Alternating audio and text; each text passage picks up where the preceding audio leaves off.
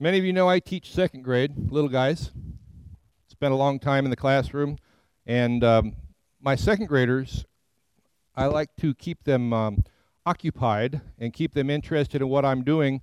And I use something called choral, choral response, and I'd like to have you join me with that this morning. So if I said Matthew, Mark, and Luke, you would say one, two, red, white, and you guys are good second graders. I'm impressed. So the year is 1871, the city of Chicago.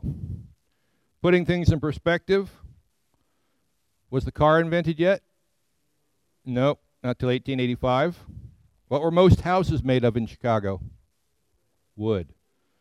Was there electricity in homes? Not till 1882. So in 1871 was the Great Chicago Fire. Destroyed over 100, left 100,000 homeless, killed over 300 people. An awful, awful event. There was a gentleman by the name of Horatio Gates Spafford. He was a lawyer in Chicago. He owned a lot of property in downtown Chicago and lost it all. Lost it all due to that fire. But he decided he would stay and try and help the people that lost everything to get back on their feet. A year earlier, Spafford, though, had lost something worse than from fire. He lost his only son. But still, for two years after the fire, Spafford assisted those who were ruined by the fire the homeless, the impoverished, the grief stricken. After these two years, Spafford and his family decided to go to England and join D.L. Moody for one of his evangelistic crusades. After the crusade, they were going to take a family vacation and travel through Europe. Spafford was delayed due to business, uh, but sent his family on ahead. He would catch up to them on the other side of the Atlantic. Their ship, the Ville de Havre, never made it. Off Newfoundland, it collided with an English sailing ship, the Loch Earn, and the Ville de Havre sank within 20 minutes. Horatio's wife Anna survived and was able to cling to a piece of wreckage, but she was only one of 47 survivors. Their four daughters, Maggie, Tanetta, Annie, and Bessie, sadly all perished.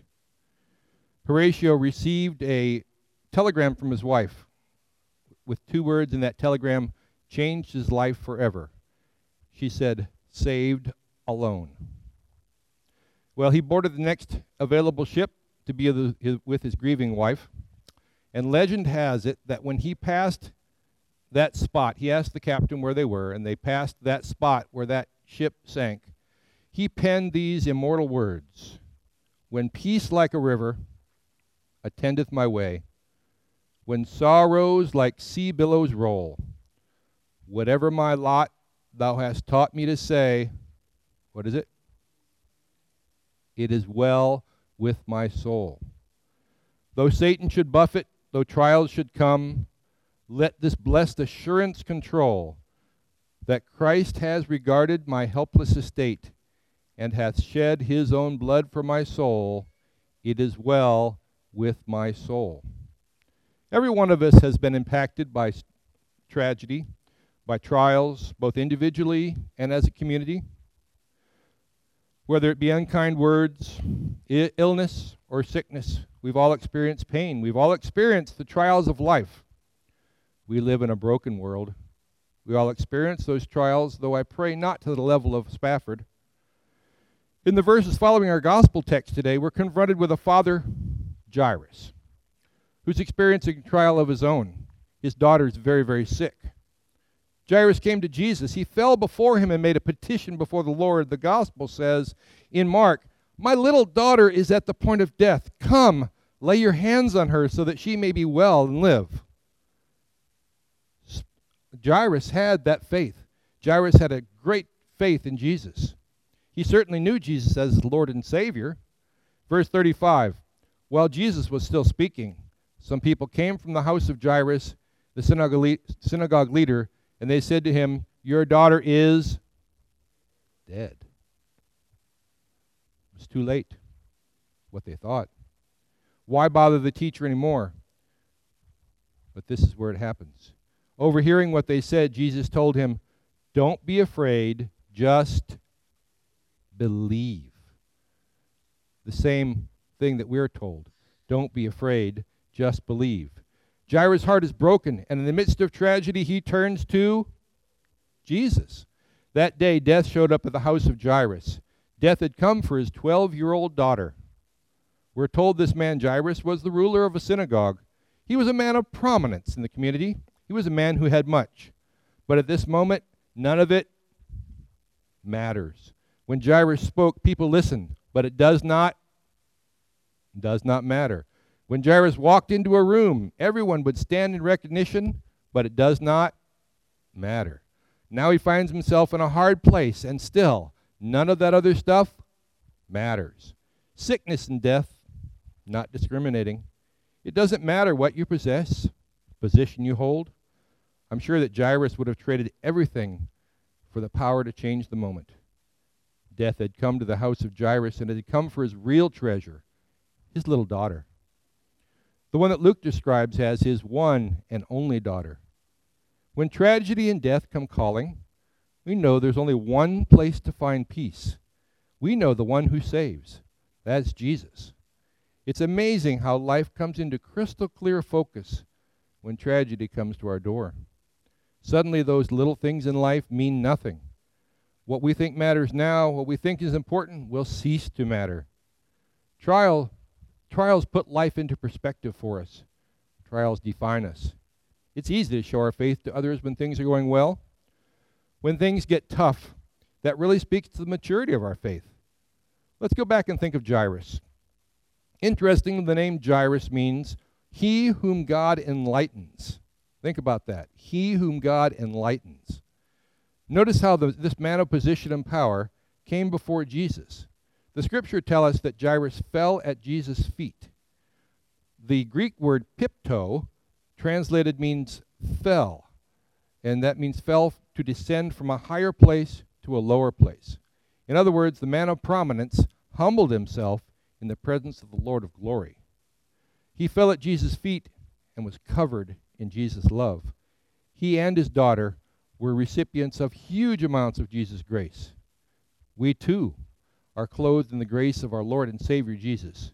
When we come to the place where we see our own inability and his ability, then and only then are we able to fully receive from him. And it certainly had nothing to do with what Jairus or his daughter had done. It was and is all about Jesus. What they had done did not matter. Didn't matter what they did, doesn't matter what we do, it's what Jesus did for us. As our faith matures, we reach the place in our lives where we can know that we cannot, but He can. Jesus can. Jesus can because He gave the ultimate sacrifice when He paid for our sins on the cross. Jairus fell at Jesus' feet. Jesus, moved by this man's faith, goes with Jairus to his house. Where is our focus? Earthly things or heavenly things? If we focus on the King of Kings, if we focus on the Lord of Lords, then nothing, nothing at all, no trial can bring us down. Surely there are challenges. I'm not saying there won't be challenges in our life. We won't have trials. But by our falling at the feet of Jesus, our faith in him will pull us through and make us stronger. Jairus fell at the feet of Jesus and begged him repeatedly to come, come and save his daughter. The scripture, scripture simply say, states, and he went with him. And we know that later on, Jesus did raise his daughter, brought her back.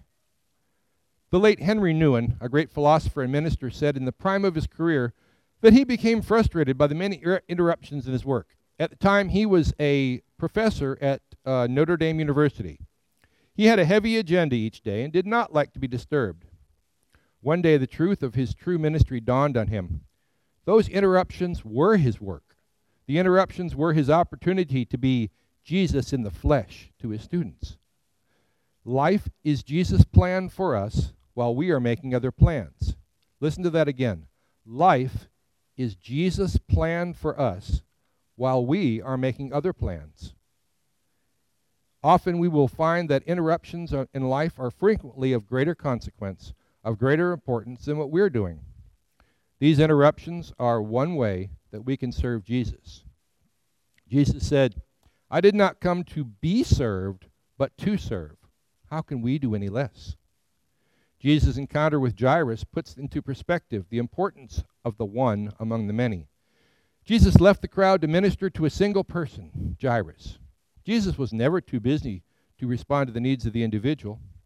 His public ministry, of only three short years, was constantly centering on the person, on the individual. Think about a few of those a blind man by the side of the road, a woman with an issue of blood, an epileptic youth brought by a distraught father, a troubled tax collector worried about his spiritual life, a widow weeping over her dead son. As you and I look at the needs of the world's six billion people and how we as Christians can help, it can be quite overwhelming. How can I help? There's so many. We want to help, but we hardly know where to begin or even where to end. The temptation is to despair, to wring our hands and feel that anything we might do can be of no significance. Quite the contrary. We can reach out, reach out to the hurt, reach out to the broken that God places in our lives. This is where our abilities and the world's need to intersect. This is where we are most needed. This is where we are called to be a light of grace. Again, we're called to be a light of grace. We're not called to be a judge of anything or anyone. There's an author by the name of Loren Eiseley. He would go to the ocean to do his writing, and he had a habit of, wa- habit of walking the beach before he began his work. One day, as he was walking along the shore, he looked down the beach, and in the distance he saw someone that he thought was dancing. And he thought to himself, Wow, whoever would dance to the day, I want to talk to him. So we walked faster to catch up. As he got closer, that figure was that of a young man. And he was not dancing at all. The young man was reaching down, picking up small objects, and throwing them back into the ocean. He came closer and called out, Good morning. May I ask what it is you're doing? The young man paused, looked up to Eiseley, and said, I'm throwing starfish back in the ocean. I must ask then, why are you throwing starfish in the ocean? To this the young man replied, The sun is up and the tide is going out. If I don't throw them in, they will die. Upon hearing this, Eiseley commented, But young man, don't you realize there are miles and miles and miles of beach, and there are starfish along every mile? You can't possibly make a difference. At this, the young man bent down, picked up another starfish, and threw it in the ocean.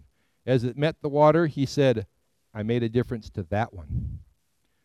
We who have fallen at the feet of Jesus are called to be Jesus' hands and feet, to be Jesus in the flesh, to be star throwers.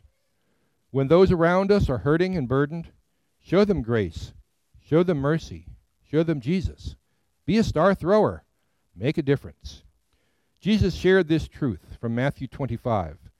Inasmuch as you have done it to the least of these, you've done it unto me. Jairus' little girl was no longer sick. She was dead, but she was raised by Jesus. At this moment, it's easy to see how faith reacts. Jairus faced, placed his faith in Jesus, and even in the face of death, his faith did not waver. Jesus said to Jairus, Remember, be not afraid, only believe. What a word of faith. Jesus is saying to him, Don't believe what you hear, don't believe what you know, don't believe what you see, trust in me. That is what faith says to us today. Every instinct and every indicator may say the situation is hopeless. But faith, faith looks to God, who is greater than anything we can hear, greater than anything we can know, greater than anything we can see. Faith believes the incredible, faith sees the invisible, faith receives the impossible. You hear it today at Amazing Grace are blessed. You have a family around you of mature, mature followers of Christ who are willing to, to serve and make a difference, willing to be star throwers. Spafford's ending verses in the song speak of those who understand that trials come. It speaks to those who are mature, who have mature faith in Christ Jesus. My sin, oh, the bliss of this glorious thought. My sin, not in part but the whole, is nailed to the cross, and I bear it no more. Praise the Lord, praise the Lord, O my soul.